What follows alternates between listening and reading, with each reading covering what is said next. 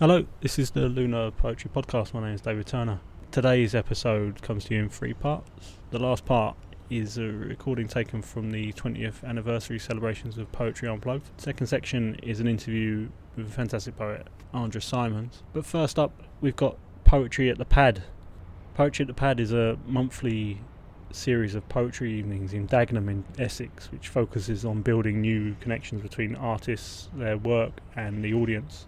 The setup on the night is that after a poet's feature set, they're invited by that evening's host to talk about their writing practice. Hopefully we'll be bringing more um, of these conversations to you in a collaboration between ourselves and Poetry at the Pad. First in this series and first up in today's episode is the Repeat Beat Poet interviewing Thomas Geek Awu. Ladies and gentlemen, please welcome Thomas Awu. How you doing, guys? You all right? Can we just give it up? The one and only repeat beat poet, my life. He's been really lovely, introduced to me quite a few little times and that, and always talks about Nodstock, but he never mentions humbly that I've competed against the winner who of, of Nodstock. So big up to the to the winner of the Nodstock Slam. He's so humble, but like that needs to be remembered. That like, he, he absolutely killed it. It was a really honour to actually um, first little festival I ever actually um, went to. Forget about perform at.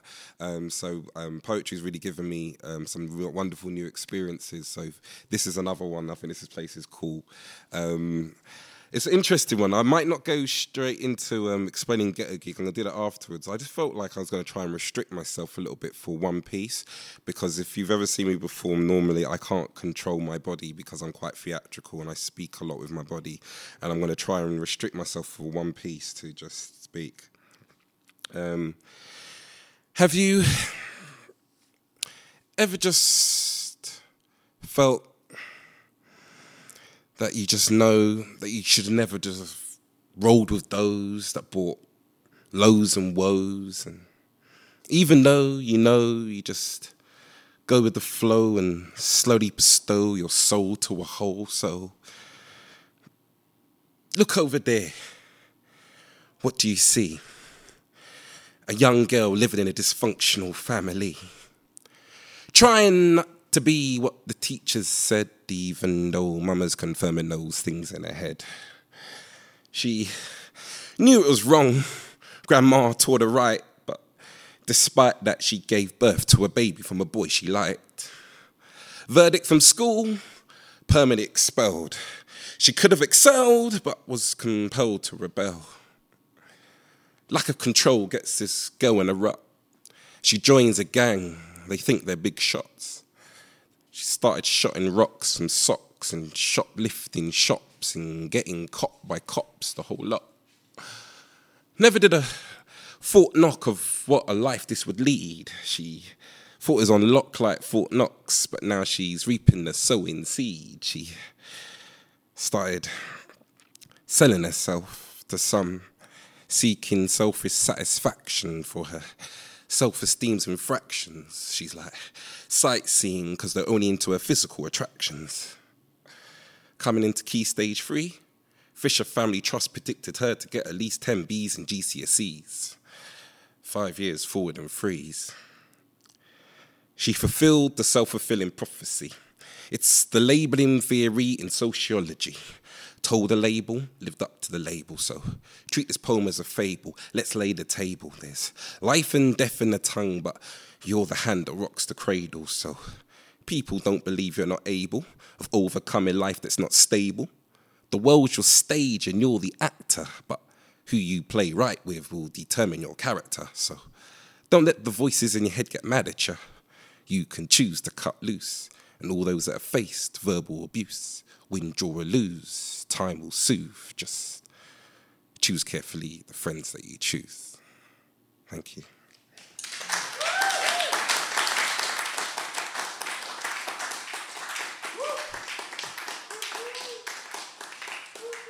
So one of those, that's one of the pieces that I um, actually wrote for my sociology lesson. Basically, um, I'm a teacher um, for the last sort of thirteen years now in sort of secondary schools in northwest London, and um, I was looking for resources and ideas to teach my sociology stuff. And to be honest, there wasn't that much stuff out there. Um, I, te- I trained in psychology as well. So when I did psychology, there was a lot more sort of interactive, cool games, video resources. Sociology is really interesting, I felt, but there wasn't really interactive resources that I could like nick and adapt and change. So I eventually just decided just to use um, some lyrics to try and create them and then get the students to analyse those lyrics to be able to um, see if they can see the sociology in these raps. The reason why I called it sociology and rap, because they were written to hip-hop beats, and then I kind of slowed them down um, on this spoken word scene.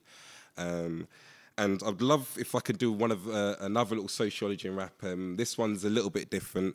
Um, it kind of requires sort of... Um, I'll say pupil participation, if you're up for that. Like, if, if that would be cool. Um, are you up for that? Yeah. Yeah. Um, so if I say, um, how am I going to market this? You you say, ghetto geek, how are you going to market this? Yeah, so we're going to try and practice that. You ready? How am I going to market this?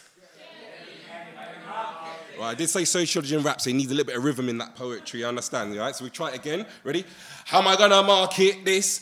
Ghetto geek, how you gonna market this? How am I gonna market this? Ghetto geek, how you gonna market this? People keep on asking what a Marxist is, so let me find a Marx scheme and I'll mark this quick. Can't you see you've been masked from this? Let me capture lines that will catch your eyes. Let me capitalise this like a capitalist. Working cars and you still can't find a catalyst. Nah, the working class still can't find a catalyst for change. I'm not talking about the educating game, because me and you don't ascribe the same. Nah, life is a monopoly game, but some of you may fare well in the rain. But you, you and your YouTube views trying to get the class consciousness confused. I say, don't get confused, Bermuda, because all your views are negative stereotypes of working class youths in the news. So it's all about status. Twitter feeds, stratified updates aren't the same status. We both have different economic strains. So me and you are on different status. So me and you have different views of who's the crew chasing status. Who's chasing status, you get it? Don't be a banker, you got to give me credit. Credit, how ironic when I said it. Because the bankers are bouncing the direct debits. I'm working class, there you go, I said it. I'm a pro-literate in Tariat, but I'm not in Mongolia, so where the money at?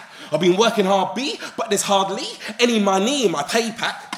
So this is my payback. No, excusez-moi, top cat. Bourgeoisie, I see what you're playing at. Revolution arise, we all see what you're playing at. When it all seen, crystal clear, squeaky clean, but you've been caught red-handed, M O T D. You could be the captain of Liz Vincent Company. There's no chance of you out-marxing me. How am I gonna market this? Yeah, how you gonna market this? Uh, how am I gonna market this? Yeah, how you gonna market this? People keep on asking what a Marxist is, so let me find a Marx scheme and I'll mark this quick. I feel like Neo when he popped the pill.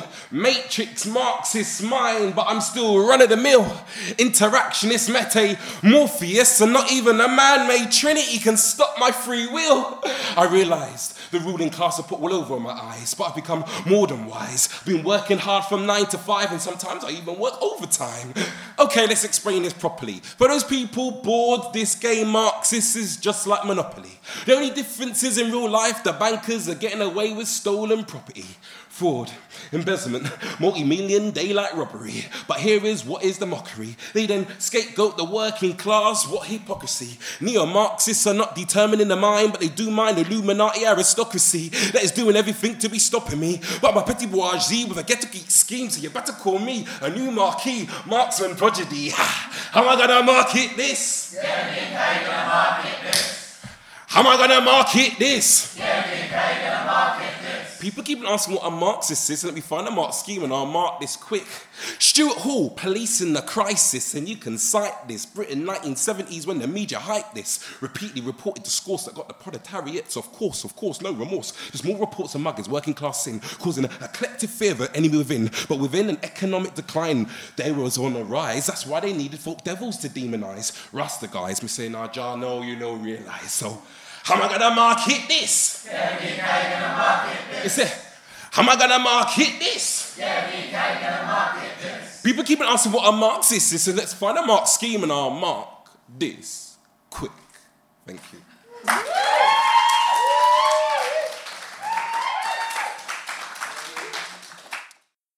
Right, last one I'm going to quickly share is why, why do I go by the name of Ghetto Geek? Um, in my A S sociology, I have to sort of teach a term that really um, frustrates me, but I have to teach it. Um, it re- it's in reference to um, a unit called identity, and obviously we've got gender identity, we've got even like religious identity, age identity, all these different ones, but there's one little subsection called ethnic identities, and we look at things like hybridity, meaning a cultural clash of different groups of people that make up in society, and so on and so forth. And there's a term by um, two individuals, these names, um, Johal and Bains. Johal is actually spelled J O H A L, because a lot of people have been searching and it's not J O L. J O E L. Johal and Bains, right? They're um, two Sikh sociologists who basically coined a term for um, sort of ethnic minorities, whatever that is. That's like black and Asians was the who they were focusing on in their studies. Explain that individuals that may look like me and talk like me are, according to this term I have to teach them, someone who wears a white mask. I don't know about you, but I find that bloody offensive. Why can't they have other terms? Like, I don't know, a black guy that's well-spoken, done, intelligent, eloquent. I've got a different term. What about the term ghetto geek? Think about it. I'm a ghetto geek. Shaped from the depths of the streets. I can still roll deep and combine the grime with an intelligent tweak and drop them Stone Cold Jane Austen flows and still compose a prodigy you know is Mobb Deep by God. Sense a sense of sensibility that will shake your pride and prejudice as you quote me. You better take note of me. I never shook one, but my mind's a gun. My literary artillery is running through my capillaries. So I'm a ghetto geek, ghetto, ghetto geek. Straight from the streets, but with an eloquent speech. I'm a ghetto geek, ghetto, ghetto geek. I keep my head down so I can reach the peak. So here's the brief. We're all born to receive this pronunciation, but certain circumstances may determine our articulation, but our heart ticks the same, whatever your persuasion. If you want to succeed, you can join the Ghetto Geek Confirmation. Ghetto Geeks were just a clash of minds. No category in sociology if you're yet to find. This ain't hybridity, but a hybrid sign of an urban deprived, but with an intelligent incline. So I'm, I'm a ghetto geek, ghetto, ghetto geek. Straight from the streets, but with an eloquent speech. I'm a ghetto geek, ghetto, ghetto geek. I keep my head down so I can reach the peak. Okay, let's get down to the nitty gritty. Ghettos, a poor neglected area of a city, but geek is a knowledgeable, obsessive enthusiast. So if you combine those words, you get something quite witty. It's pretty.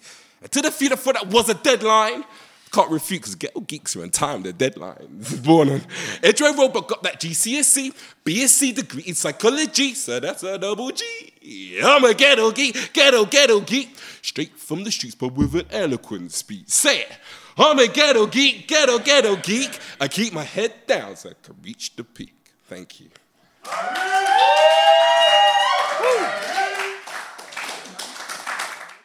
He's just gonna like just grin for a while. Microphone, if you if you so wish, my friend. Oh, I can't do that. Yeah, can't. Oh, oh. Anyway, yeah, yeah, yeah. Um, no, no. So, no, awful. Um, just, just, just, so everyone knows the in joke. This that just went on there. Um, while, while I was up in Edinburgh, um, working as a poet, we ended up me, Thomas Awu, and Jamaica, who you may have seen earlier, um, ended up basically um, on side of the street uh, spitting bars, uh, and it was bars. like it, it was serious bars, and it was super damn fun, um, and I had to. Had to make sure that I was on record. No, but remember as well, though, at Nodstock, we did um, the Simpsons scheme. There was yeah. a lot of Simpsons scheme in bars. Even Anna Khan dropped a bar or two, so I'll just say it. She came out with some fire as well. Just shout out to the Khan there, just done that. Anyway. That's absolutely fine. It was good. Um, yeah, indeed. So uh, I'm, uh, I'm going to get into it because uh, you spoke about you spoke a lot about Um, just a lot of stuff that I've like, seen you speak about before and I've thought about recently. Um, and obviously coming back off seeing you um, in the B B C Slam uh, in Edinburgh as well. Um, yeah, exactly. A lot of people, a lot of people saw you. Uh, and I'm just, I want to basically dig into what made you want to start basically uh, writing rap and how you came to, to rap as an art form, and then how you came to teaching through rap. Because I mean, like, if yeah, rap, hip hop, and how did you get into that, and then how did you take um, that into the school? I think I just used to just write at home um, to when I was listening to like a lot of Nas beats and songs yeah. and everything. That was what I grew up on, and I just I was just using. I don't even know, to be honest, I was garage as well. I'm old school garage as well. So I was in between hip hop and garage music. And I used to just write lyrics to both of those things, that I was listening to those kind of beats while just making poetry, written forms of work and everything. That was just my form of expression to deal with life. And then I started getting into parties and stuff, playing stuff like that. So that was just kind of like a really fun cultural experience to be like, well, we always go to these parties. Wouldn't it be cool to be able to come out with these lyrics? Yeah. So I, I mixed both of those things. One, to deal with stuff that I was going through, and two, as a form of like fun entertainment. And then um, I guess all of that kind of just was what I grew up doing. Um, and that was my, that's what kind of originated what I was kind of really enjoying. Yeah, yeah, nice, nice. And then, uh, and then, so how long were you teaching for before you thought, you know what, I'm a, I'm a switch it up in the classroom. I'm gonna like start pounding the table, set a cipher up. How long is it until you started like rapping in do the you, class? Do you know what? Like f- when I, I was a teacher assistant before I became a teacher, I did that for a good few years, and then went through a certain route where you can train while. while working there. Yeah. Um, so when I was a T A, I was, I, I actually started when I was my third year of my degree, some voluntary work, but then when I was sort of twenty-one, um, I was a T A in, in a school in King called Kingsbury High um, in northwest London. And the first lines I That's actually... northwest London. Northwest, North Wheezy. The first lines I said to students when I was trying to get them to behave was, fix up, look sharp. Kid you not, that was the first line. And then the kids were like, huh? You know what I mean? Right, that was a period of time, and I was like, and they were like, what? And it made them laugh, but I was like, I mean it. Fix up, look sharp. You know what I mean? And they were like, oh. I was like, and then I'd act what I'm telling them to do, so like get the pen out, or do you know what I mean? Sit down, or put the blazer on, or I'm doing like fix up, look sharp, or fix up, look sharp. You know what I mean? I'd just always say those lines while non-verbally showing what they were meant to do. So then they just laughed and did it. Because because they were like, that's kind of cool. Yeah. And you didn't have a go at me. You didn't tell me off, like, shout at me. You, and uh, I know that song. Uh, do you know what I mean? Like, do you know what I mean? And that, that's, so I, I started from day one using lyrics to manage behaviour. That's what it was all about for me, managing behaviour. Yeah. Mate, well, very nice. Like, mm. so uh, I, I'm gonna in, like indulge me for a second. I was an awful, awful kid during like English class. Yes. Literally, like English class was the boring one, and there was a teacher who one time. Basically, like you know, she she'd heard one of the new rap songs, mm. uh, and she came in and she tried to do it. She tried to be like, "Yo, guys, I'm gonna tell you about Jane Austen. Uh, She's so cool." And I'm just like, "Oh, dead. Jesus!" Um, no, full no. context, like you know, fifty-five-year-old, uh, like you know, Norwich-based elderly white woman, very very wonderful, mm. not not one for rapping. But you carry it off well, my brother. Like yeah. I, I, I enjoy it, and uh, and every time I've seen you like perform, we, we have a solid set of time. You always uh, like you pack in so much mm. to such uh, like a, a, a such like accessible bits. You know what I mean? Like, so if you talk about the left realism, right realism view of like you know crime and and why people commit crime. Wonderful to see it like you know mapped out like that, mm. uh, and then there was a neo line as well. So basically, carte blanche question. Um, mm. Just talk about like some of some of your favourite ideas and some of the favourite stuff you've written. I know you mentioned uh, being academically proud of uh, of the left and right realist one. Yeah, um, the left and right realist one was because I think some of the other ones I was just doing out of fun. While this one, I think I was a bit more purposeful, thinking, oh, sugar, I've got to deliver a lesson in the next couple of days, yeah. and I really need to make something. And I was like, I've got to do it on this these two theories. And in fact, normally in a scheme of work, it should be over three lessons. Those two things, are, you learn left, then you learn right, then you learn to compare them. And I was like, I'm running out of time in the curriculum. And it was such a wonderful buzz experience. To my mates, they sent us a beat. Um, and I was on the train, like, looking over notes yeah. and trying to, like, get my head around what I'm going to do with this resource. And then the beat just went bang, hit me. And I was just like, oh, my days. And it just came out. And it just came out. And then it, and it wasn't like, like it, I knew I had to do it, but I didn't go like, I need to do this so it wraps to that. I need to do this to map to that. I just saw a story. It came out, and then I was like, sugar, this is all based on everything I've just been reading over in the last yeah. like hour or two on the train, and that beat is what infused it together. So um, that's why I also love it as well from that creative point. Mate, very like, wonderful explanation, because I, I think some of the some of the writers who are sitting here will definitely know when you're, for some reason, on a train is a classic one. Mm. I don't know why, but uh, when you're when you're in a mode and the writing just hits you, mm. and you end up just like rambling through it and through it and getting it down. And a lot of the time, it is a way to work out something you've previously been reading or previously been thinking. It's a great way to like uh, prove that you understand it to yourself, mm. if you can get it out there in a way that people understand. Mm. And obviously, that's part of what teaching is as well. Mm. Like, have to know the stuff that mm. you teach. Um, and so, like, ma- major respect on that, because uh, it's a wonderful thing to be able to do. Mm-hmm. Um, and so, how long have you been reading then on the poetry scene? Um, moving away from, like, in the classroom, because, you know. Um, what were we now? About fifteen, sixteen months? Um, yeah. It was April, whatever, the, the April last year. Um, it was a bit of a random one. It's like, I've said this story so many times, but it's just, it's just random. I'm only here right now is because for my students, because they were like, oh, sir, where do you perform your lyrics? Like, where do you, you know, where's your gigs? And I was like, we chat about, I'm just making resources for my for my lessons and that. Um, and they were like, oh, no, you should perform, you should perform and everything. And I did, like, their school prom, which I just thought was so cheesy. Really? I did Ghetto Geek at the school prom and that. It was crazy. It's so funny. And these are sixth formers, so they're, like, eighteen. And I was like, wow. wow. But um, and anyway, but they, they made a, I made a deal with them saying, look, if you um, get a certain grade in your A-levels, then I will I'll perform out. Do you know what I mean? Incentive. Yeah, incentive. Can I be honest with you? I was a bit mean. The, this is Kilburn, the school that I was at at that time, and it's a really sort of sort of economically socially deprived area. Um, there's some really nice places off Maida Vale, and like you know, anyway, Abbey Road. But like I mean, like down the road. But like you know, what I mean, where it was, and the predicted grades for most of the students I had for my A levels, they shouldn't even be doing the subject. They were predicted E's and D's. Um, that's their stretch grade. They were some of them were retaking their G C S E English, and I was like, "You're meant to get a B to even enter the course. How are they even on it?" So when I said, "Look, if you get like a C or a B," I kind of most probably knew that they wouldn't, but I wanted them to try to push yeah. for it, knowing that I wouldn't have to perform, and it backfired because one of them bloody got an A, and she was absolutely amazing. Like she, she got four grades high and everything. And basically, when I just saw that, I thought, "Sugar man, I've got to, I've got to actually follow my, I've got fix to. up, look sharp, fix mate. up, look fix sharp." Up. Do you know what I mean? I was just like, "Damn, Daniel." So then I was like, "Okay, yeah, I've got to do this," and I just typed away like, oh, like poetry night, whatever. I knew of the Lyrically Challenged because I went there before, like with my mate who was performing.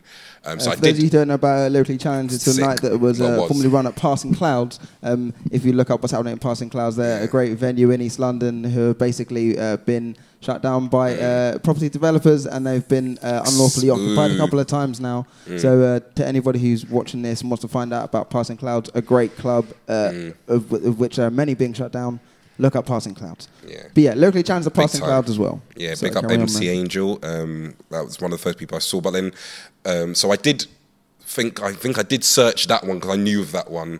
No joy of when it was or whatever the timing. And I wanted to try to do it in that week. Um, so I ended up just typing and eventually just found one and it said um, Genesis Slam. And I was just like, cool, that's nearby to where I need to go, whatever. I didn't know at that time, show my ignorance of what a slam was. But you just went to it anyway, yeah? Yeah, I just needed to find a place um, to perform, and I did have a date at the time, so I thought it would be quite ah. a cheesy che- cheesy way to like um, take them to perform there. No? But, and then I didn't did realise... Did you read at the Slam? So yeah, I performed at the Slam, um, and I I'd, I've, I, was, I remember texting Sarah, uh, emailing her, just like, what is a Slam? How does this work? Um, sorry, uh, Sa- uh, Sarah Hirsch Sarah, is the sorry. woman that uh, runs the Genesis Poetry Slam. Uh, she's an incredible poet as well. Yeah. yeah, yeah, Made to Measure was sick at the Fringe. And um, and yeah, she obviously being very nice, but most people thinking, no, I'm sure she wasn't, but like, what the hell? Of course, this is how a Slam works. Do you know what I mean? Like, it's a competition. I didn't even know it was a competition, but um, that was just the first night I wanted to perform at. Um, well, I was available to, and I wanted just to perform, and that was the one I could see.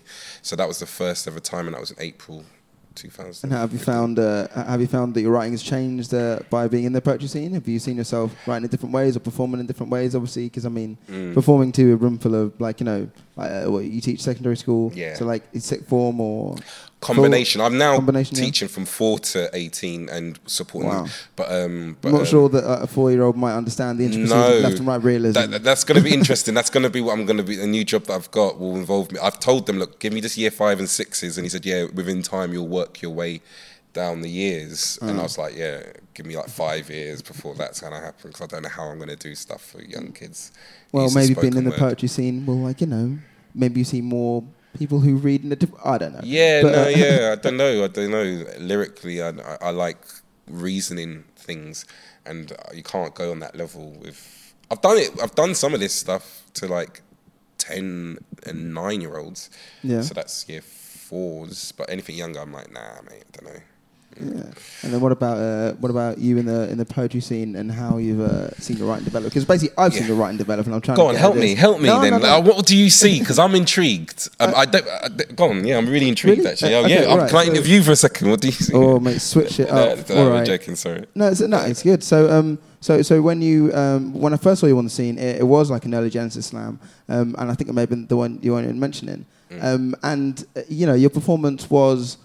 You were so aware of yourself in a lot of like different ways. Yeah, you were uh, you you were holding a lot back more, mm. uh, and you you weren't uh, the same sort of bombastic, huge, big, dynamic performer that that, yeah, okay. that we've seen just has yeah. here. Um, but then also, um, I only saw like you know I think it was two pieces that day. Mm. Um, and so I've seen you just write more and write more extensively yeah. with this whole kind of like great uh, wordplay, the Marxist mark, okay. yeah, mark it, mark this quick, Marxist, yeah. all that stuff that like mark I'm scheme. vibing on. Mark scheme.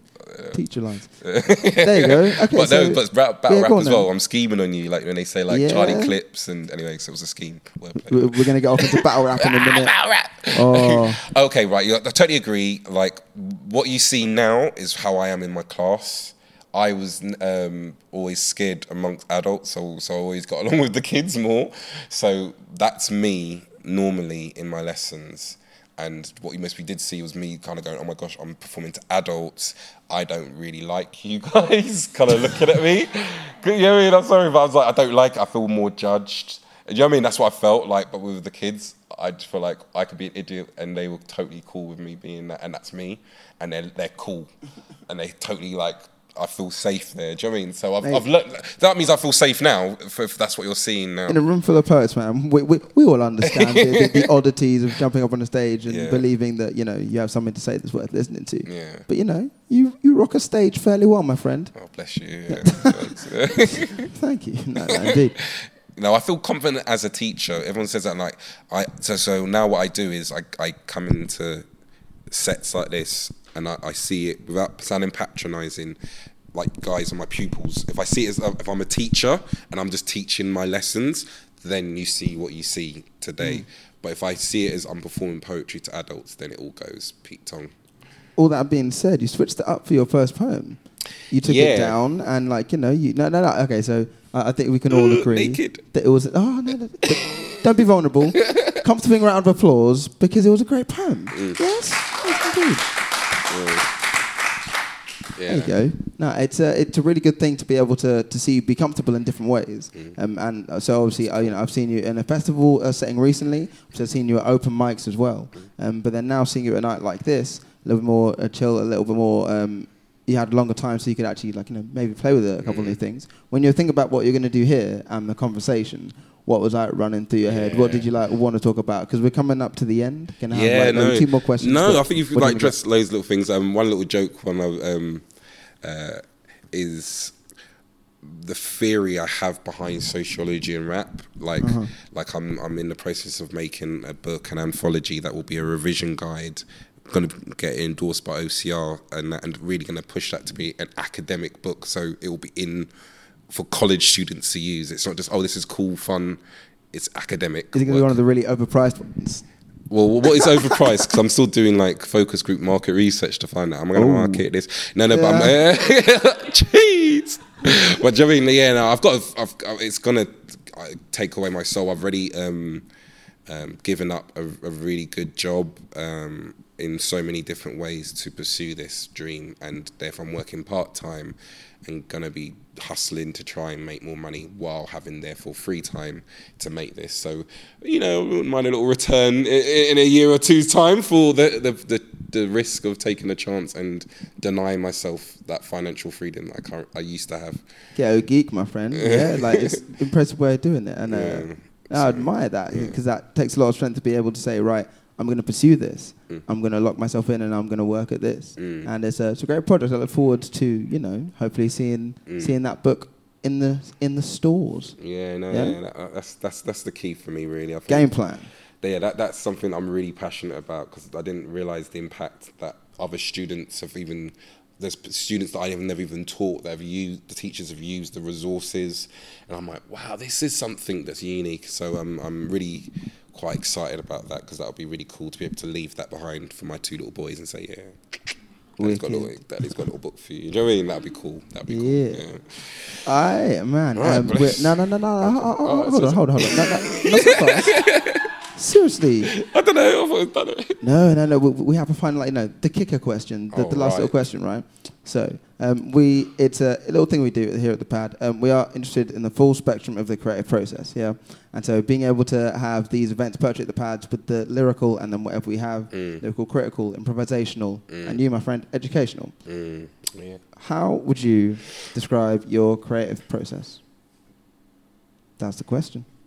That's the creative process. Ooh, he's thinking. Yeah, um, I guess I I look back at my childhood experiences. Everything that I kind of write um, is based on unfortunate things that I've witnessed and seen. A lot of people never really believe those stories, and that's cool. But um, there were some really quite raw experiences that I've um, seen that you shouldn't see. And those stories I use, and they inspire other stories that make up things that you hear. Um, so I always have issues about whatever I experienced and saw and personally had when I was growing up. And those little moments flash, and then they spark a narrative that creates my piece of writing. Man. No one's heard that one before, bloody hell. Round of applause, Thomas Awu. That was Poetry at the Pad. If you want to find out more about what those guys are up to, then you can find them on Facebook and Twitter at The Pad T V. And if you want to find out more about what we're up to, then you can find us at Lunar Poetry Podcast on Facebook, Tumblr and SoundCloud, or on Twitter at silent underscore tongue. Uh, and all of our episodes now are available on iTunes for Apple users and Stitcher app for Android. Next up is the absolutely wonderful poet and performer Andra Simons. Um, I first saw Andra read at one of the Poetry Library's special event edition events, and it was great to be able to sit down with him and talk a bit more about the topics raised at that event. You can find out more about Andra's work over at w w w dot andra simons dot wordpress dot com. Here's Andra. Daughters, dead starlings, bizarre. Missus Knight's seven eyewitnesses heard the impact.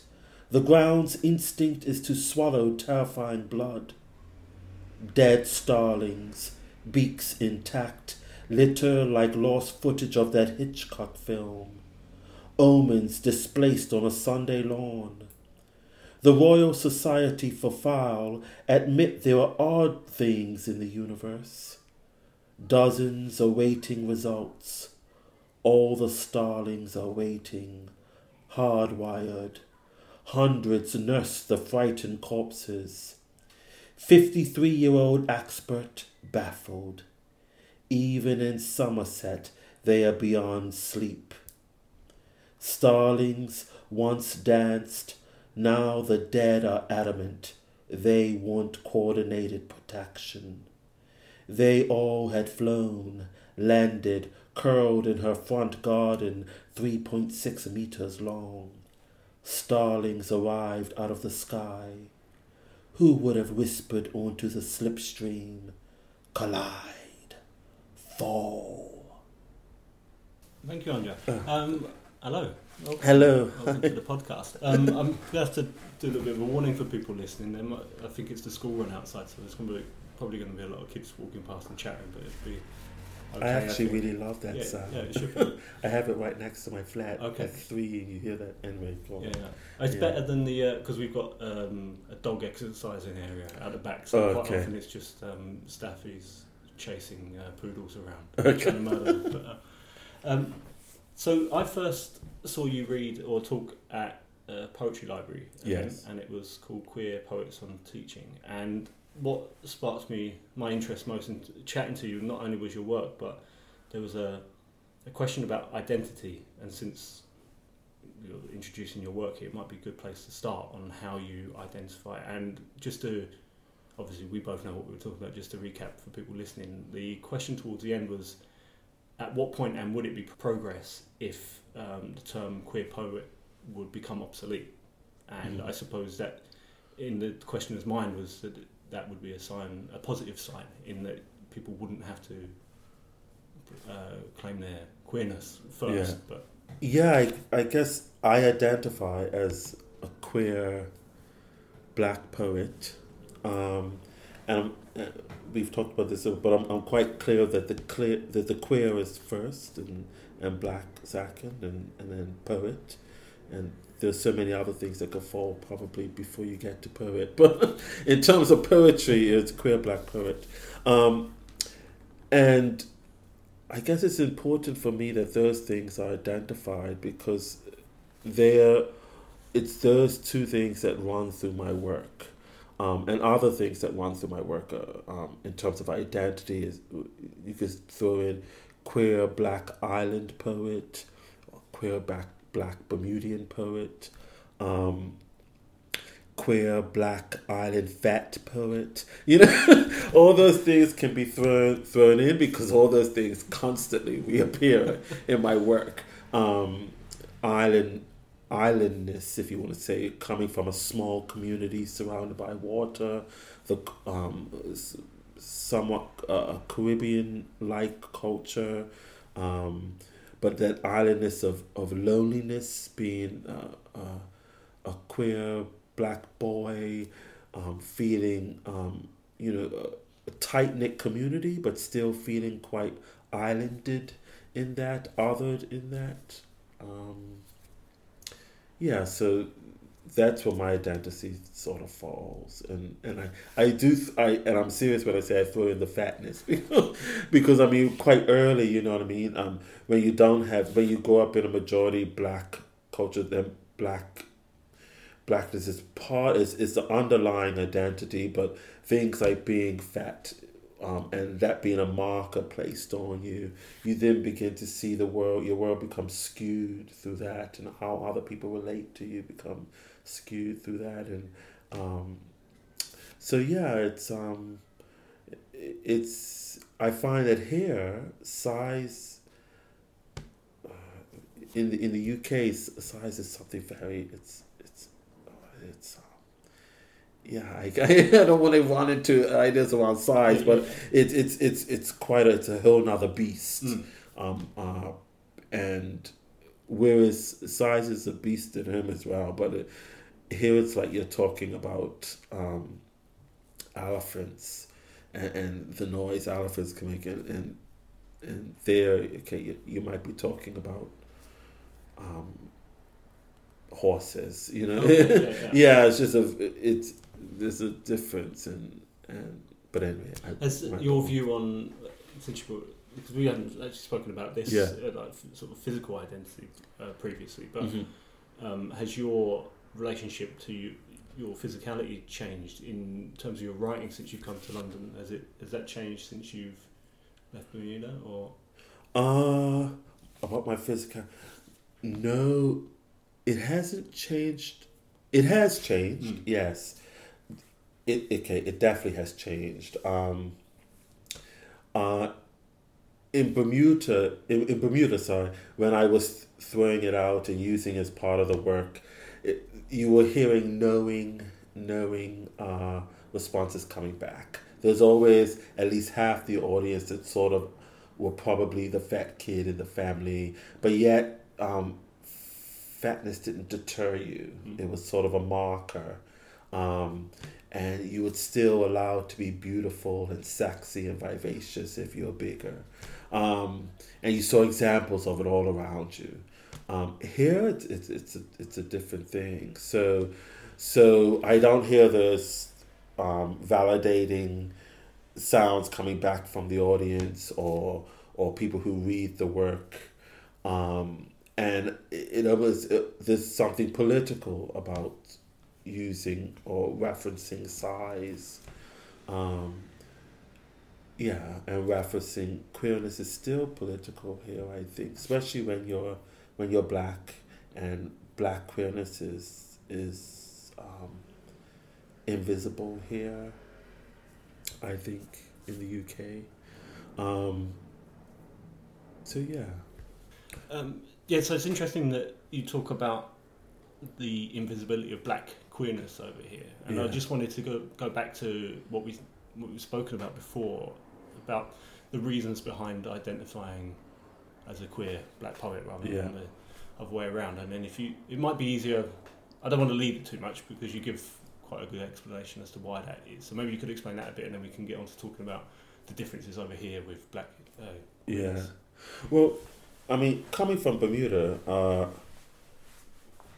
and with the majority black population, examples of black queerness is everywhere. You know, there's the neighborhood dyke, there's the, um, you know, the town sissy. You know, the, the they're all walking around, and you're and you know, uh, your family knows them, and they may point them out. And they may, you don't want to be like that, you know, or you know, or they have stories that you know are there to either scare you or entice you to secretly meet these people in dark alleys. Um, but um. Uh, the, and then you, when you come, when I come to a place like here, or I've lived in Canada as well. Canada was the first place that I learned of queer black or queer people of color's invisibility. Um, I my first boyfriend was a was an older white man, um, and we would go out to particular every Saturday night. We'll go out to these clubs. And um, he had this particular route he liked to take. And we all started in this one pub that was just lined with black and white pictures around the walls.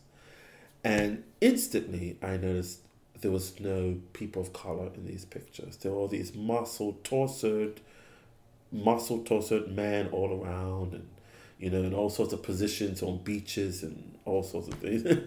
And you just, and I was looking for, the, I was new, as first of all, I was new to the community, and I was looking for images that looked like me, and I didn't see them.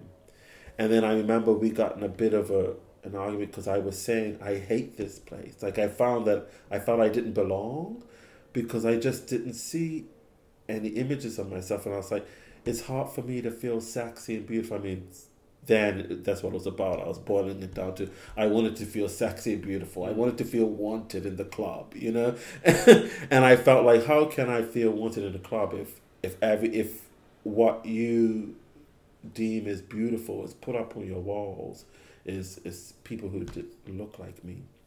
Um, and then moving over here. And then I went back to Bermuda, which is a very different thing because I went back to Bermuda.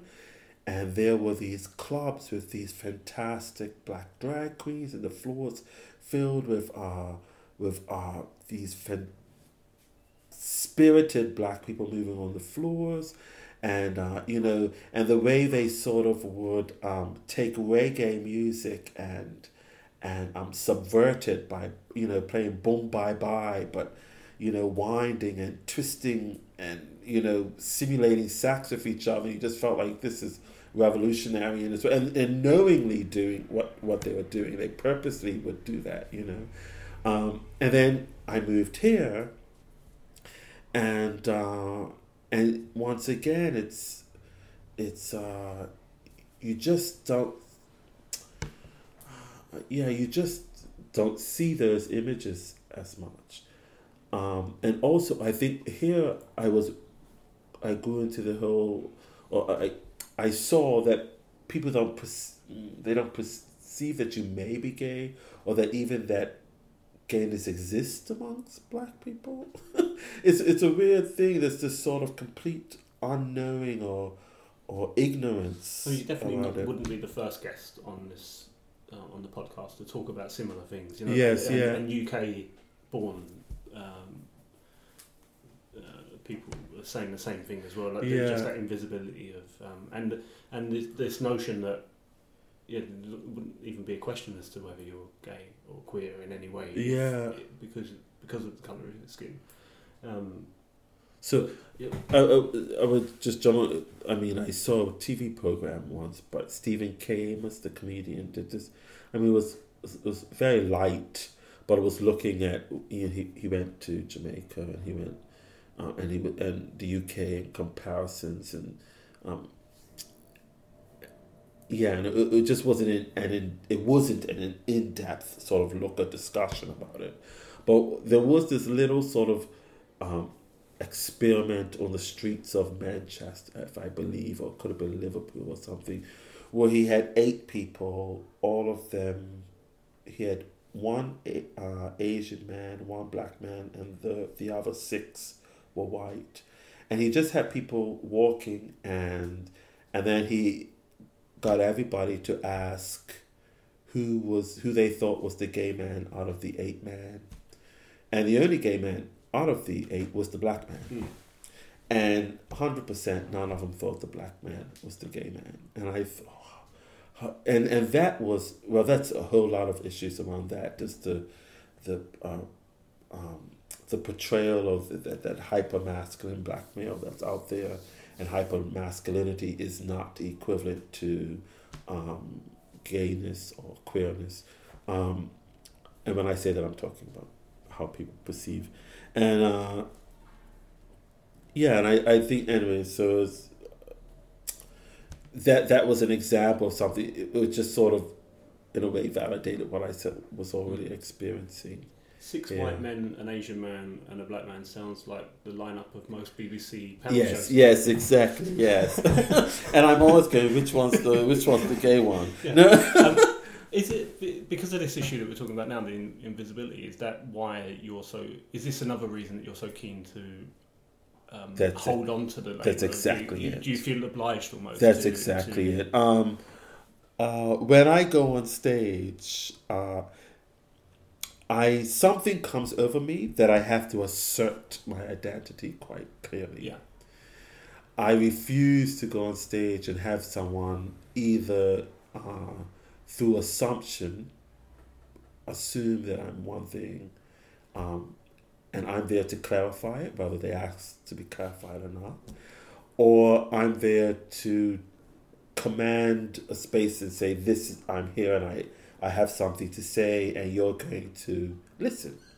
Um, you're already paid to listen anyway, or you're already there to listen anyway. And and uh, I'm giving you a perspective, and it's my personal perspective. And um, I, in a way, I want you to be clear about it. And and I've been doing that for I've been doing that for so long in Canada. I I really had this thing where I would be. Uh, Um, often we went into these sort of divey places again. This, and you we would presume they were, you know, they were, they were playing pool and you know, and it was beer going, and it was often college kids around, and and um, you know, and it would get up front, and I would have this perm, and I would just, um, you know, start sort of screaming, you know, I. take dick, you know, whatever, you know, and, and it was, it was this sort of thing that was, I don't know what would come over me. I would just, it wouldn't be on my list of things to, to read, but I would find that I would do it because I had to, I felt like I had to, um, make a statement. And, uh, and it wasn't, it's never been about shocking, but it's about saying I exist. And if I exist, there are loads of other people that are similar that exist. Um, and, is there part of you that's shouting at other people that identify in the same way? As yes. Well, are you shouting over, perhaps sometimes shouting yeah. over the crowd and trying yes, to reach? Yeah. yeah. And you, and you, what's most interesting to me is post-show. Uh, I find it a bit here, but it happened a lot when I was in Canada, where I would I would read, and I would have straight man, or man who I perceive were identifying as straight, or who would tell me they were, um, who would approach me afterwards to talk to me about my work. Very few times have I had gay men do it. Um, I still, I'm still actually baffled by that and actually sort of saddened. uh, but I, I, but I would have often um, either uh, lesbians or straight men approach me afterwards um, to talk about my work or admire the work in some way, or or connect with the themes, some of the themes in it. And I, I always was was interested in that phenomenon for some reason with me. And I still, in some way, get that. But, I mean, I think we're going to take a reading shortly, a second reading. But and I'd like to come on to talking about the performance side of things. Yeah. But it, it does seem like, you know, that when you mention the, that idea of islandness or something, yes. that's pretty universal, isn't it? If yes, you, if you, yes, once you get yeah. talking into in terms of isolation, yeah, that most people can relate to that, and it's yeah. a really strong tool, isn't it? Yes, to, I think to engage yeah. people in, and I think that's subject, what it is. Yeah. And also, at kind of the time, I used to actually talk about a lot of the work was the islandness, um, but that islandness that was, but wider that that that, that solo or feeling lonely and alone. Um, uh, rooted in abuse, physical and sexual abuse, which I don't, I do a bit of today, but not as much as I did then. And also there was a lot of men who were connecting to that and finding sort of solace in the fact that another man was mentioning those things. And so um, there are all sorts of, I guess, other themes that's in the work that people really, um, which is what you want, really. I mean, there's There's queerness, but this we all know that queerness comes in every, it's multifaceted, and and that other people should see reflections of themselves yeah. in that. Um, yeah, we'll take a second reading, please. Okay. Being Weird, Doing Queerness. um, this one's called Long Live the Queen. They came, those that love like us. They came to marvel at all you had left behind, the glitter in your palms, the glam in your get-up-and-go. They came in ones and twos with undry eyes, darling boys biting their lips to stop from kissing you adieu one more time. In a tailored coffin that never grew into a perfect fit, you unwittingly became the burden of men, too familiar with your scent. We walked behind, clutching your box of fables, reaching for delivery, salvation you promised. They do not want us where you are going. So we measure every man by their weight in hydrated lime and in the inches of March rainfall. We capture thrown baited glances, lures into a mangled embrace. I'm sweet for the sway of winds without sorrow past our church door. By and by, Lord, I seized your fading swirl as it slid up and under graveyard fissures around your fringed six-foot peat gown. We sang, it's all right, to step ahead with arms around each other's cinched waist, awed at the tiny spaces between each dripping ghost, for a thousand more of us. In comfort they came, those that love. Thank you very much. Okay. Um, I'd like to go on to talk about your performance background mm-hmm. as well, and how important that side of things is to your work, and how you first got into performing. The roots of every sort of thing, the writing, everything I had goes back to performing and performing as a, a young kid, um, and someone who loved dance, and I wanted to be a dancer, and I wanted to follow my mother's footsteps in dance, and um, and then there was a point where I thought I'm too fat to dance, and so then I went into the next thing, which was, well, if I, I can't dance, then maybe I can act. And I, you know, I acted a bit, and, you know, as you do, um, where you sort of, that way inclined. And so, and so, uh, uh, and then I went and studied theater in school. Um, all along I had always written. Again, my mom, my mom was a huge influence. And so my mom, when I was very young, used to write with me, and we used to have little competitions. So that's a hat, who can write the best poem about a hat, or um, those sorts of things. And so I was always writing. As a teenager, I actually wrote quite a lot. Uh, and then during theatre school, I had written some, and, uh, And when I graduated, or just before graduating, my acting coach had took me in a room, um, and he had said, basically, it's going to be difficult out there for you uh, as a black Bermudian actor in the Canadian um, theatre landscape. It's going to be d- difficult because I was struggling with accents and everything at the time. And he says, and he was, and he basically said, you have to create your own work. Um, the work may be there, but if you want to work constantly, create your own work. And I took that to heart, and I immediately afterwards um, left theatre school, uh, met someone else who wrote.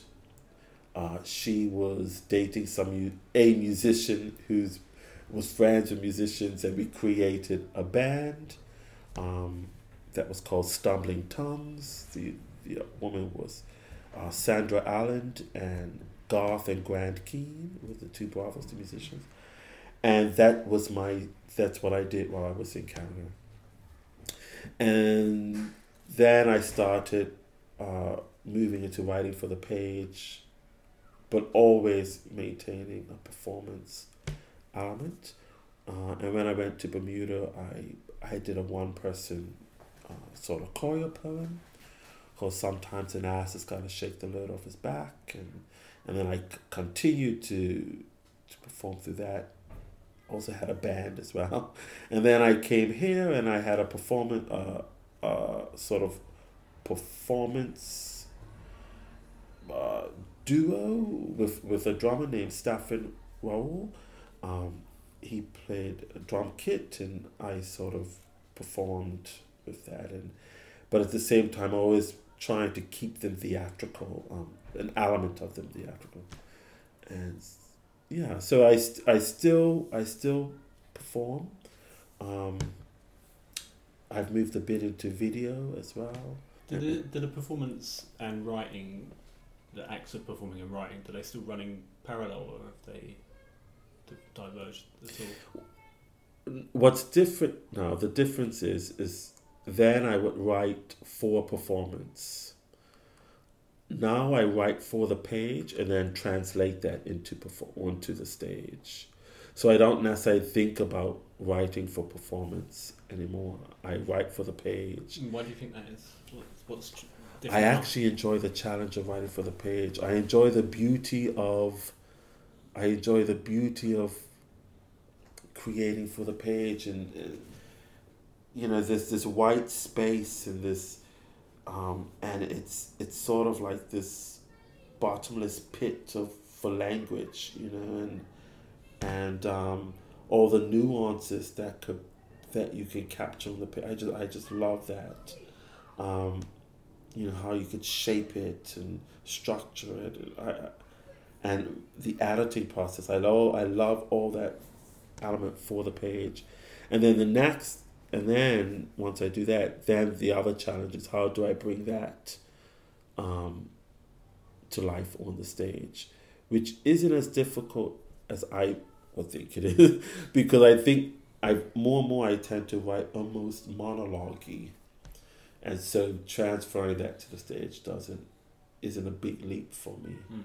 Um, but then around that is how can I do more of that, how can I bring in movement, because the dancer in me isn't gone. I still want to be the, the dancer, the fat dancer, and um, I still want to, you know, feel like I'm floating, and um, you know, there's that part of me that, you know, wishes I was Nina Simone, and so I'm going to sing whether you like it, hear it or not, you know, and, and um, yeah, so all of that is is is there, uh, you know, working with artists who I give them, if they're making a video for me or if they're um, making a costume, I might give a small hint of something, and then I would say, run away with it, and and I'll fit into that, you know? Like, I would rather that represent that, and then how can I work with what they've given me, rather me say, I I want you to paint something, but I want to be black, blue, da da da da. I want to, you know. So your performance stuff is it's quite collaborative now, is it? Uh, because it's th- theatre's collaborative, yeah. And so I, I'm because I'm still rooted in theatre,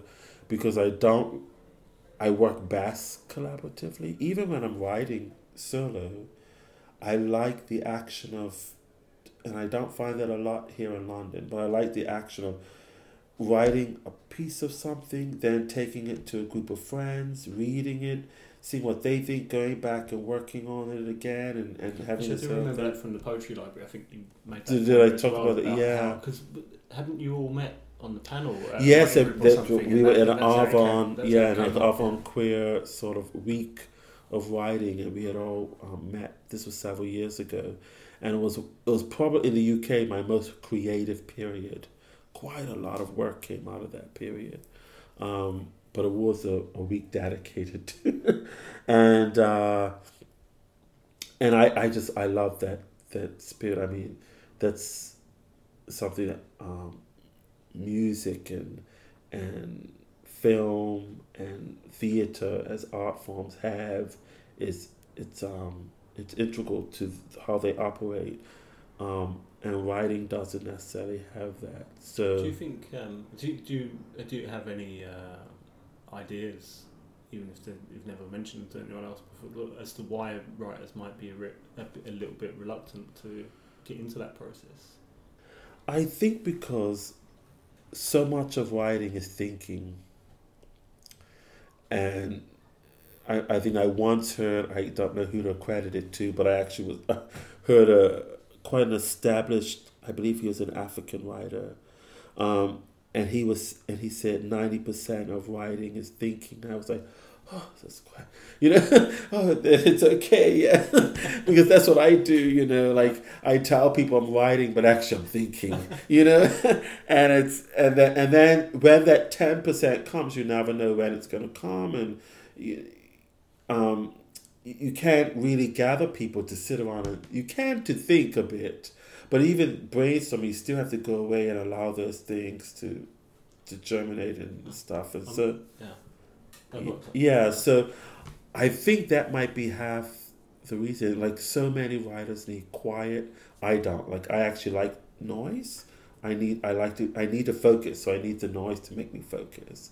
Um, But I know so many of my friends that like wake up very early and everything has to be really quiet, or, or they write best when they take a retreat in Wales or Ireland or Spain or somewhere really quiet, and um, or Devon, and uh, and uh, and yeah, and I think that may that may be part of it, though.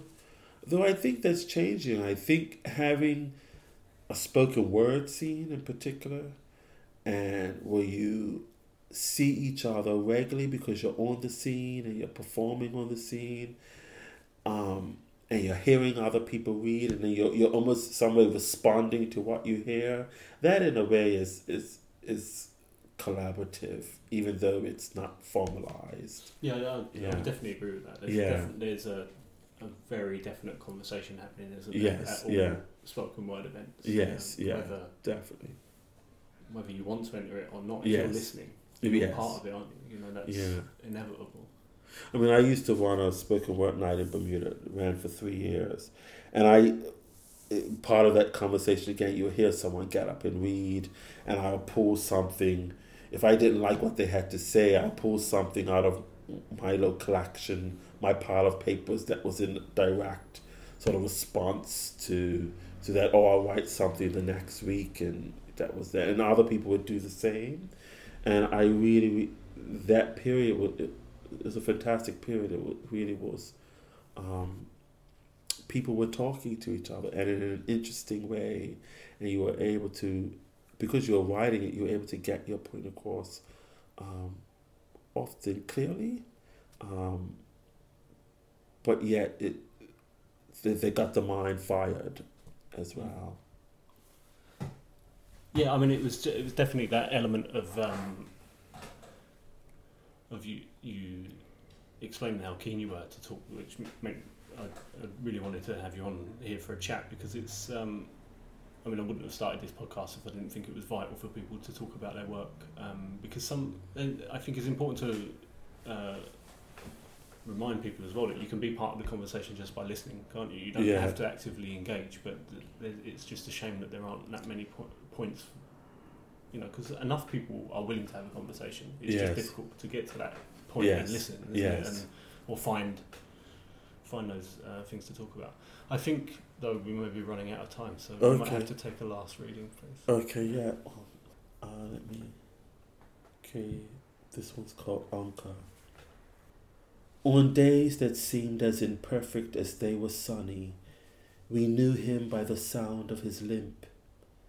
He was Mama's favorite babe born nine months before her.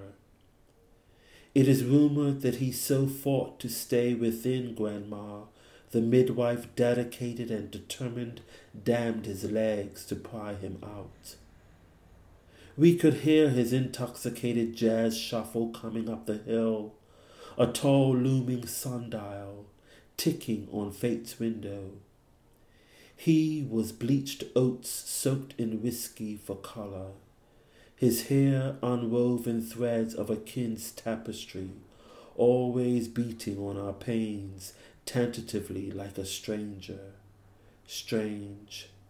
Mama never seemed home for his visits, and I tentatively would open.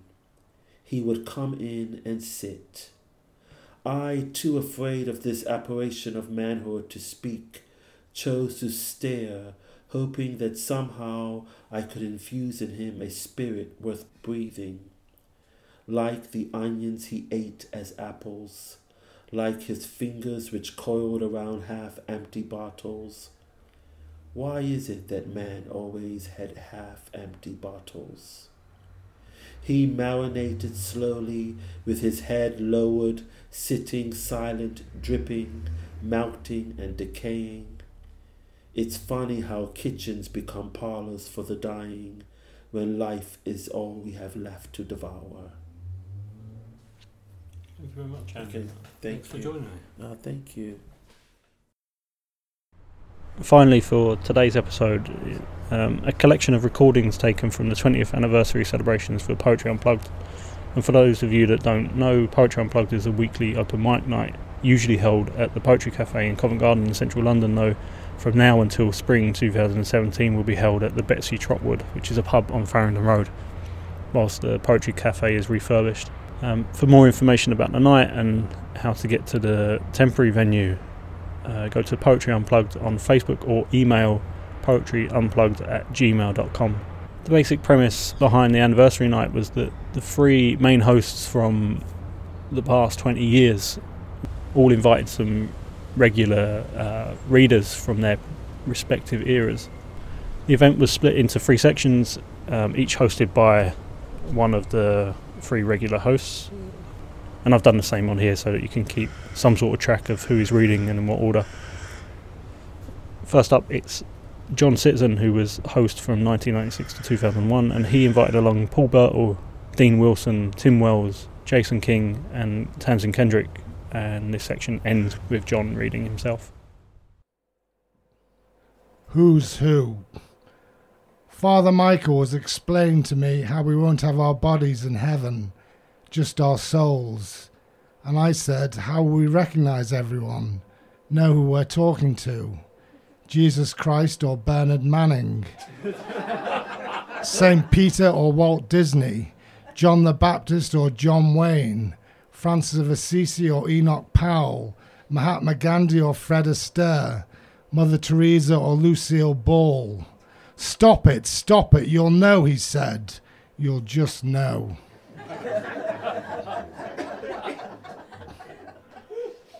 City life. Being an urban poet, I didn't write any poems when I visited the Lake District. Even walking round Wordsworth's cottage and seeing his beautiful garden where he wrote daffodils didn't inspire me.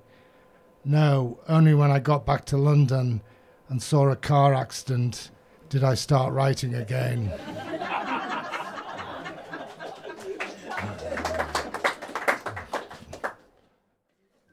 Right, here, I'm gonna I'm gonna finish with a poem that is so good it could save you from serious injury or even death. Never stand on a deck chair. No, never stand on a deck chair. A friend of mine once did, and it collapsed beneath her. It collapsed beneath her. Never stand on a deck chair. No, never stand on a deck chair. A friend of mine once did, and now she's only got one little finger. Only one little finger. Never stand on a deck chair. No, never stand on a deck chair. A friend of mine once did, and now she's got a phobia, a terrible phobia. And all because on a whim she decided to give her hanging basket a trim. So please, please, please beware, and never, ever, ever, ever stand on a deck chair. Thank you, good night, God bless.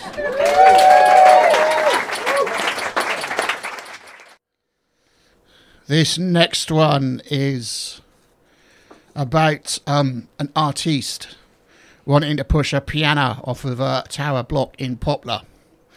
Because that's art, people.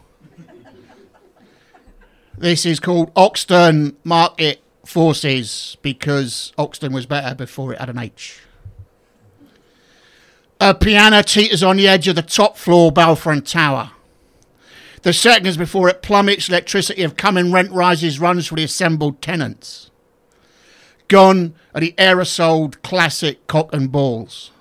Paintbrush football teams, artists are the rats that herald the plague. A stab local ad's claret is tweeted, selfied and playlisted. The job centre now a bar where trust funds flaunt their edge. Irony is when they don't have the balls to flick two fingers to our face, yet they're two fingers still. The piano powers down as our rents soar up. The crash is a certain music, a cacophony of notes, pound notes. Hi, good evening. It's good to be back. Seizing past glories, arresting the future. Christ, it's hot, I'm burning up. Have you got anything to breathe? They don't make men like they used to. They don't grow them around stones. They don't lock them up early enough, paint the windows, plug the keyhole, chain them to the tracks and hammer, hammer, hammer. Build up the transformation to a beast of burden as a manly virtue. Men have been neglected. They're comedians now. My mate has enormous eyes. In fact, they're inflatable. Naturally, I've now moved out to the suburbs. I live a life of quiet domesticity now. I drive a cliche. It gets me from A to B. And after the first thing, the second thing, the third thing brought up the rear, which made me think the end was coming. But it didn't, and my bets left me bankrupt. It's been a poor year or two, wriggling down with the bandits. I've had my temperature taken by a syringe. I've become quite bad to know. I don't know if I should apologise, and if I should, if it was my fault. What should I do with this postal order, Signora? Why did you send it?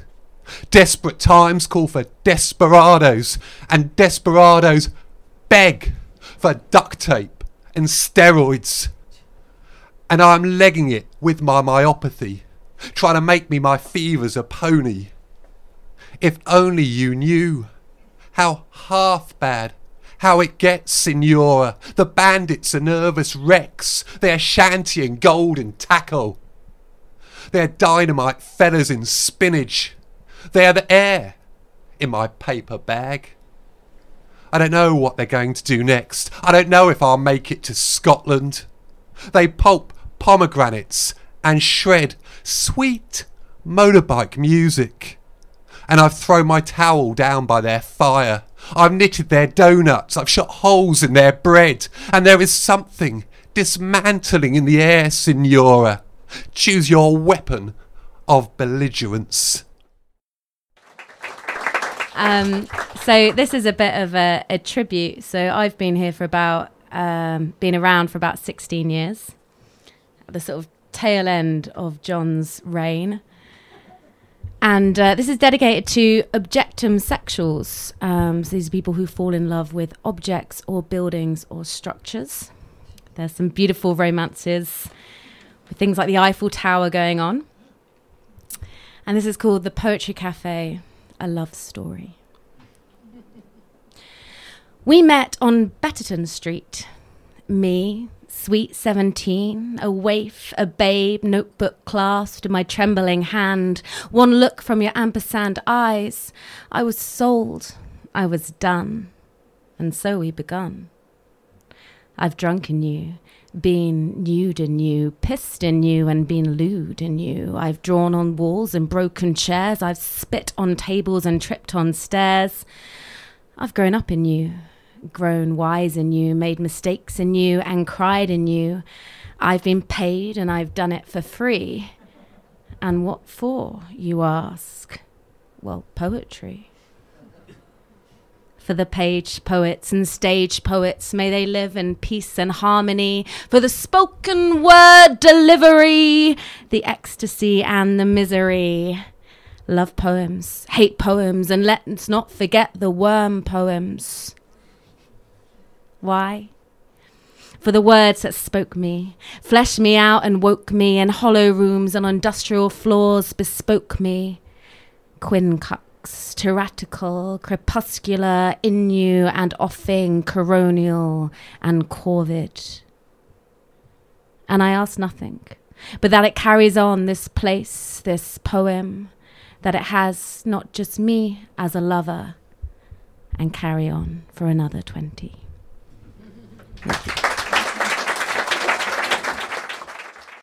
I used to do this poem here when I first started out, and I haven't done it for ages. I don't know if I can remember it, but anyway, I'll try and remember it. And it's called The Library of Love.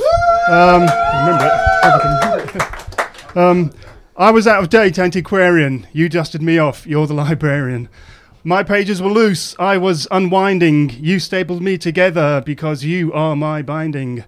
Frightened to wear my heart on my sleeve blurb. Too many nouns. You were the verb. The end of my lines were well overdue. You paid all my fines because you can renew. And when I wanted to be alone, you took me out. I was at a lost leader. You are my proofreader. When no one credited me, you edited me. And when critics rubbished me, you published me. From the shelves below to the shelves above, you're the librarian in the Library of Love. Thank you. Section two was hosted by Carl Durant, who ran the night from two thousand one to two thousand five, and Carl invited along Graham Buchan, Daryl Walsh, John Stiles, Jeremy Quinn and Project Adorno. And as with the first section, this one ends with the host reading a poem. Montaigne's Cats, with acknowledgements to Sarah Bakewell's How to Live a Life of Montaigne. Yes, Miz Bakewell, I am tempted to zip out a paw and snatch at the quivering quill as it spiders across the page, but he is intent and therefore content, and I am therefore content. And he cuddles me, one of the little selves, one of the little eyes. And we are here in this solid stone wooden room with the funny writing on the beams, and I see he is chasing down his digressions, much as I sometimes chase down the pattering feet of a field mouse or a dry leaf blowing in the yard. And I see he is cramming the margins, thought tumbling after thought, as the dust motes hang weightless in the level afternoon light. And he is intent, and therefore content. And he cuddles me, one of the little selves, one of the little eyes. And in a hundred years, there will be a boy called Bach, and in two hundred, a machine called the guillotine. Um, this is called London. It's a bit serious. I can feel you under my nails as I wash grease from my hair.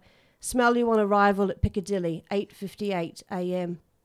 Taste your bitterness in the pints of lager, in the early closing, in the predictable rain. Clog up my pores, empty my pockets, confuse, consume, make me late, enlighten me, show me the way, explain. I listen to your hum, screeching cars, helicopters, sirens, a dazed pedestrian.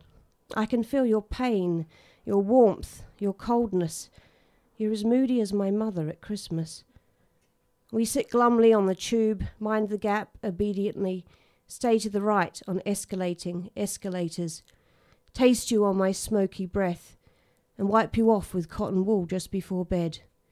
Embrace you like a long-lost lover until you disappoint once more. Oh, thank you.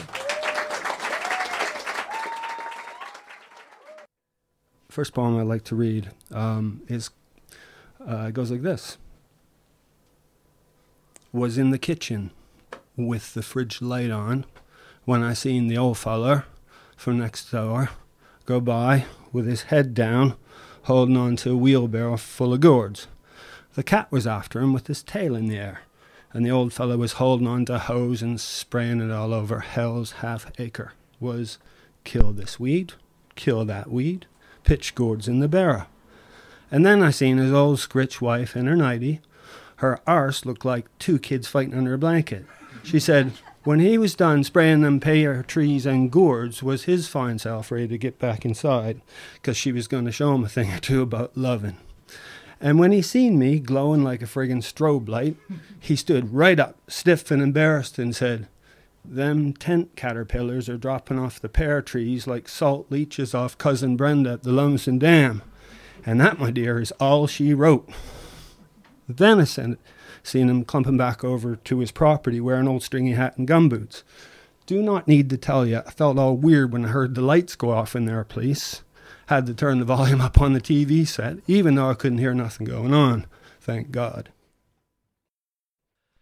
I always wondered what that cream in the big cupboard at the top of the stairs was. And now I have the same one, which I don't use either. um,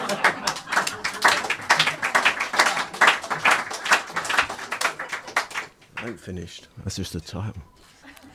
September, a newsletter month. The hypochondriac knows their festival begins here. To ride alongside the season's shift in pressure, us jockeys tinkle with each physiological drop or ache cold brings. This lonesome frame shivery with spectre and change.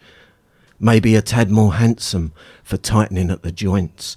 My skin is on its warning. Hinges to turn, poised, symptoms that abated, return, dictionary read, unmanned. I am a sharpening plan, over-detailing, a part of the master premonition I can't quite see. On these junction nights, tested on with nibs in the crease, I look up at that nip-tap moon and know, tomorrow I wake up in sprouted, flattened towns, pancake spires and that spreadable caravan itch roves. The crimson tick is home in eczema, old pink and grey. Is that it? Cool, thanks.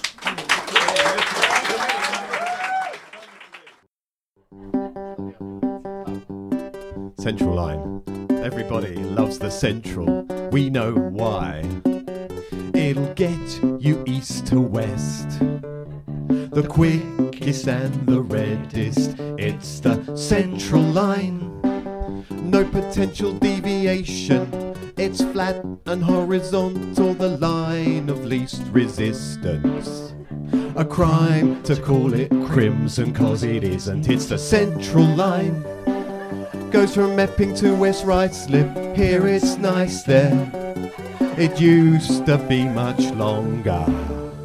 It used to go to Ongar. It's the Central Line.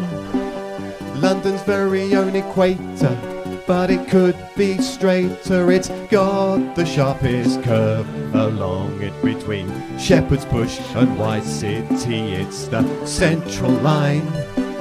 forty-nine different stations stationed on it, and as for Oxford Circus, the busiest station on the network, maybe on Earth.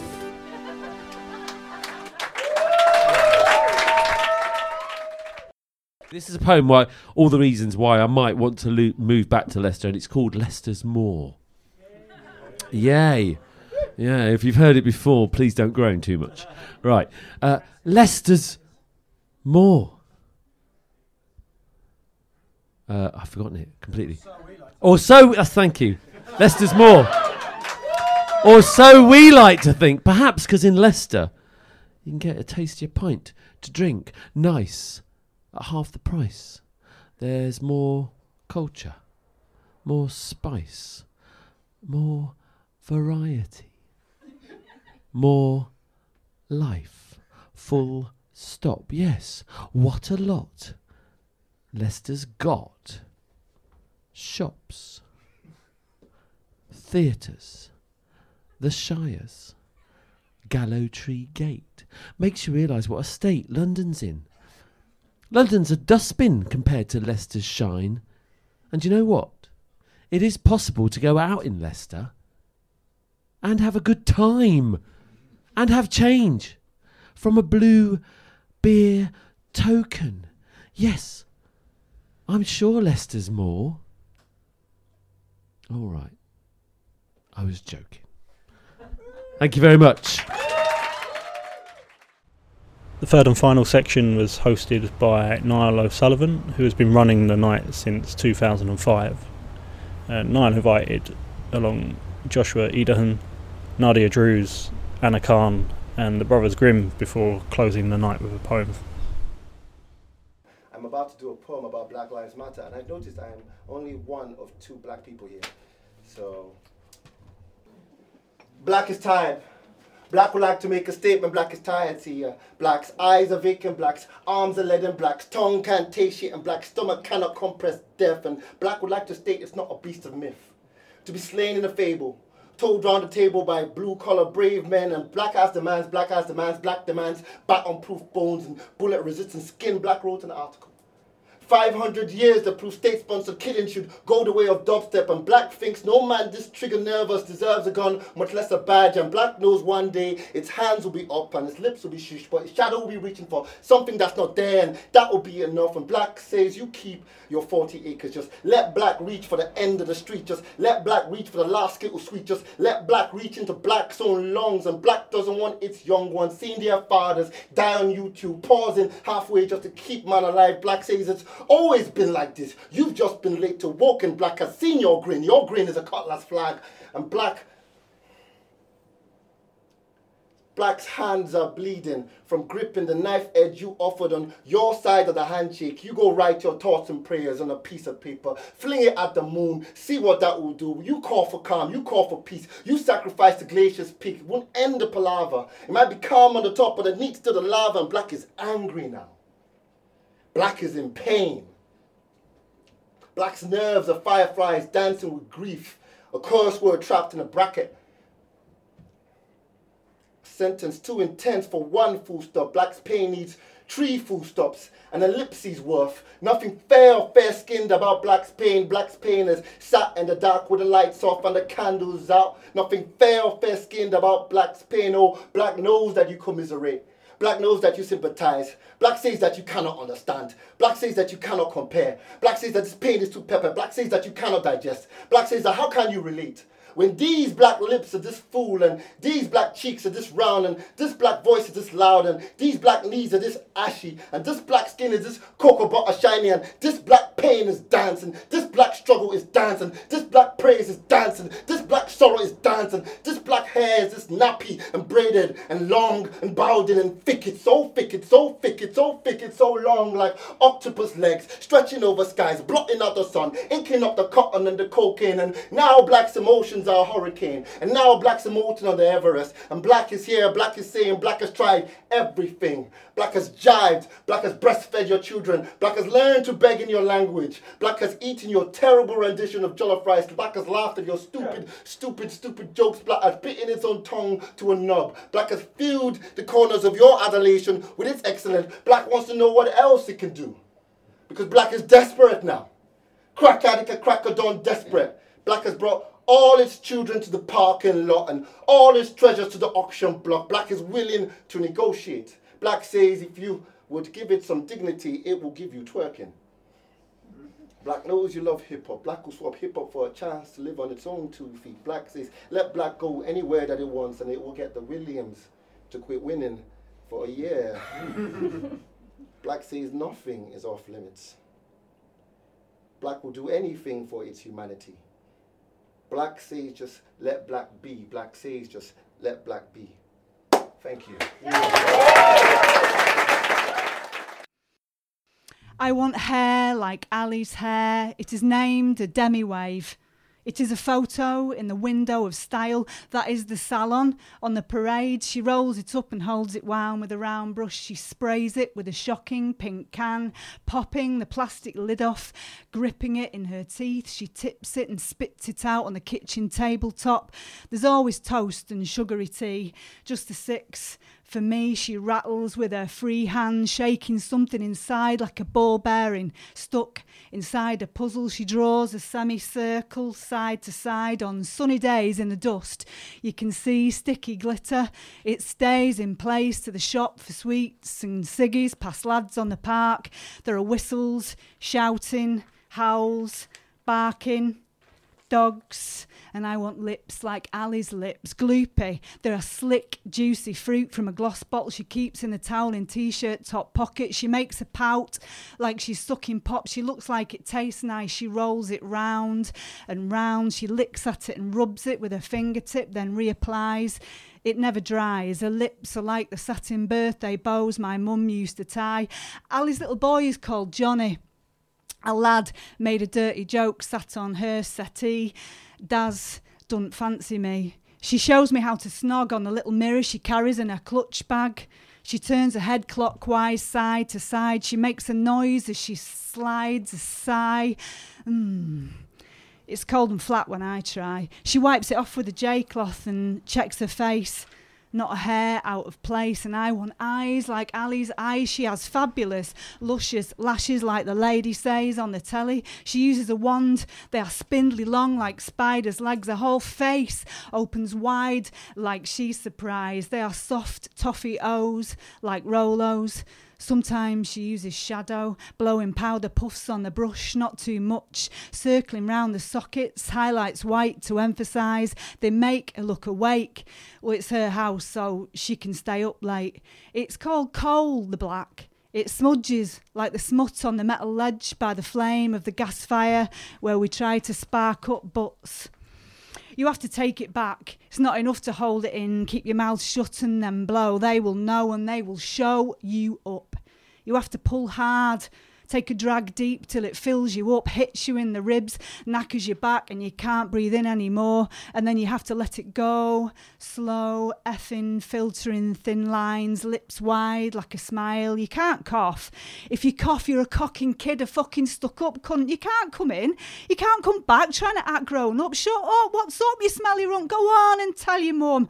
And your mum always knows and she won't let you go. But if I sit on the sill, I can see from my bedroom window, and I want jeans like Ali's jeans. They are Lees. You can see on the label, skin tight on the thighs and then flaring wide, swishing side to side over platform soles. They are peep toes, painted mauve.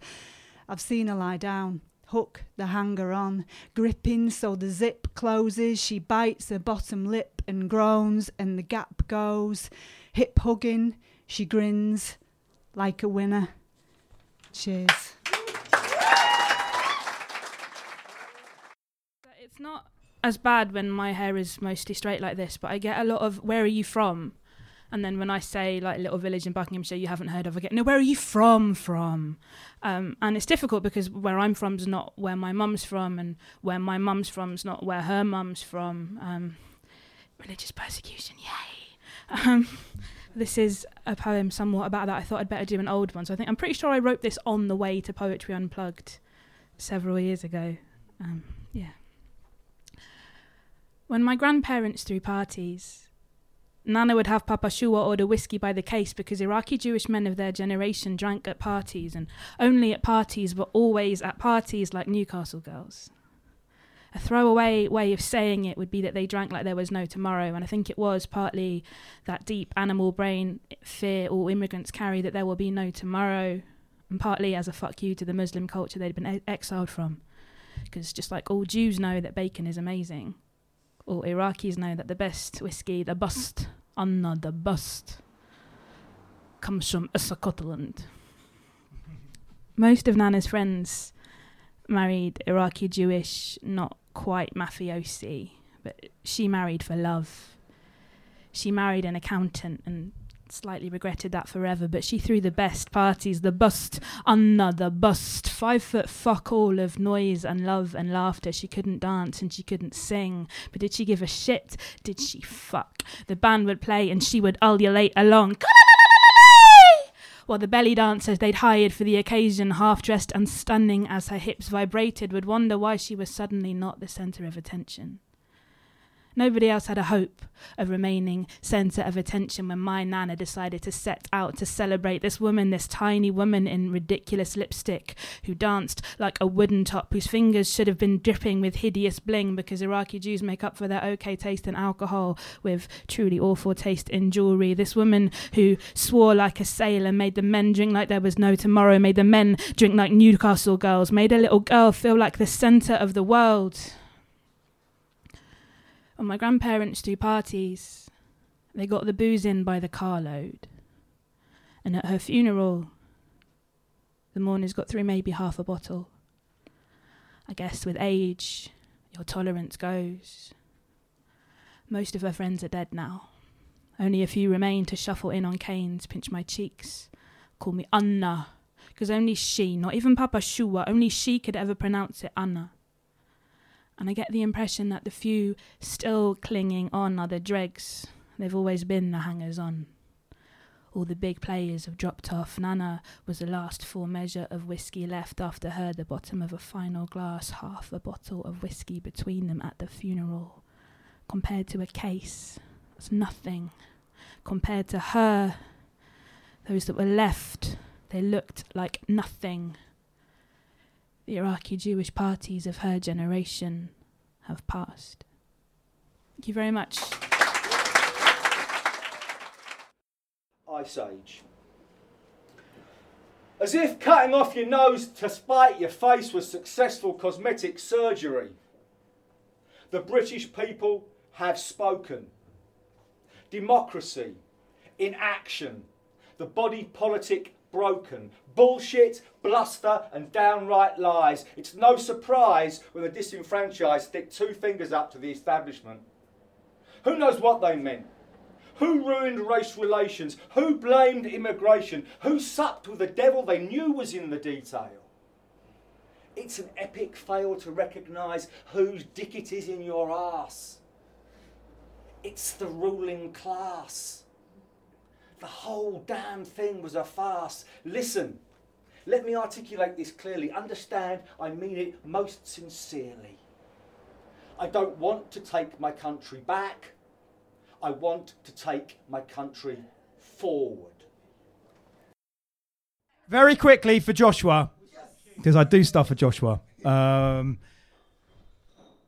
poem I haven't done for a long time, just like Carl and just like John. So, I'll help you remember. Um, I wrote, I actually, a couple of years ago, I wrote a line, just, I, I'll sum up this poem by saying I wrote the line, um, I am a soft-palm man of letters, dry pumping the dead wood of my credible blue-collar past.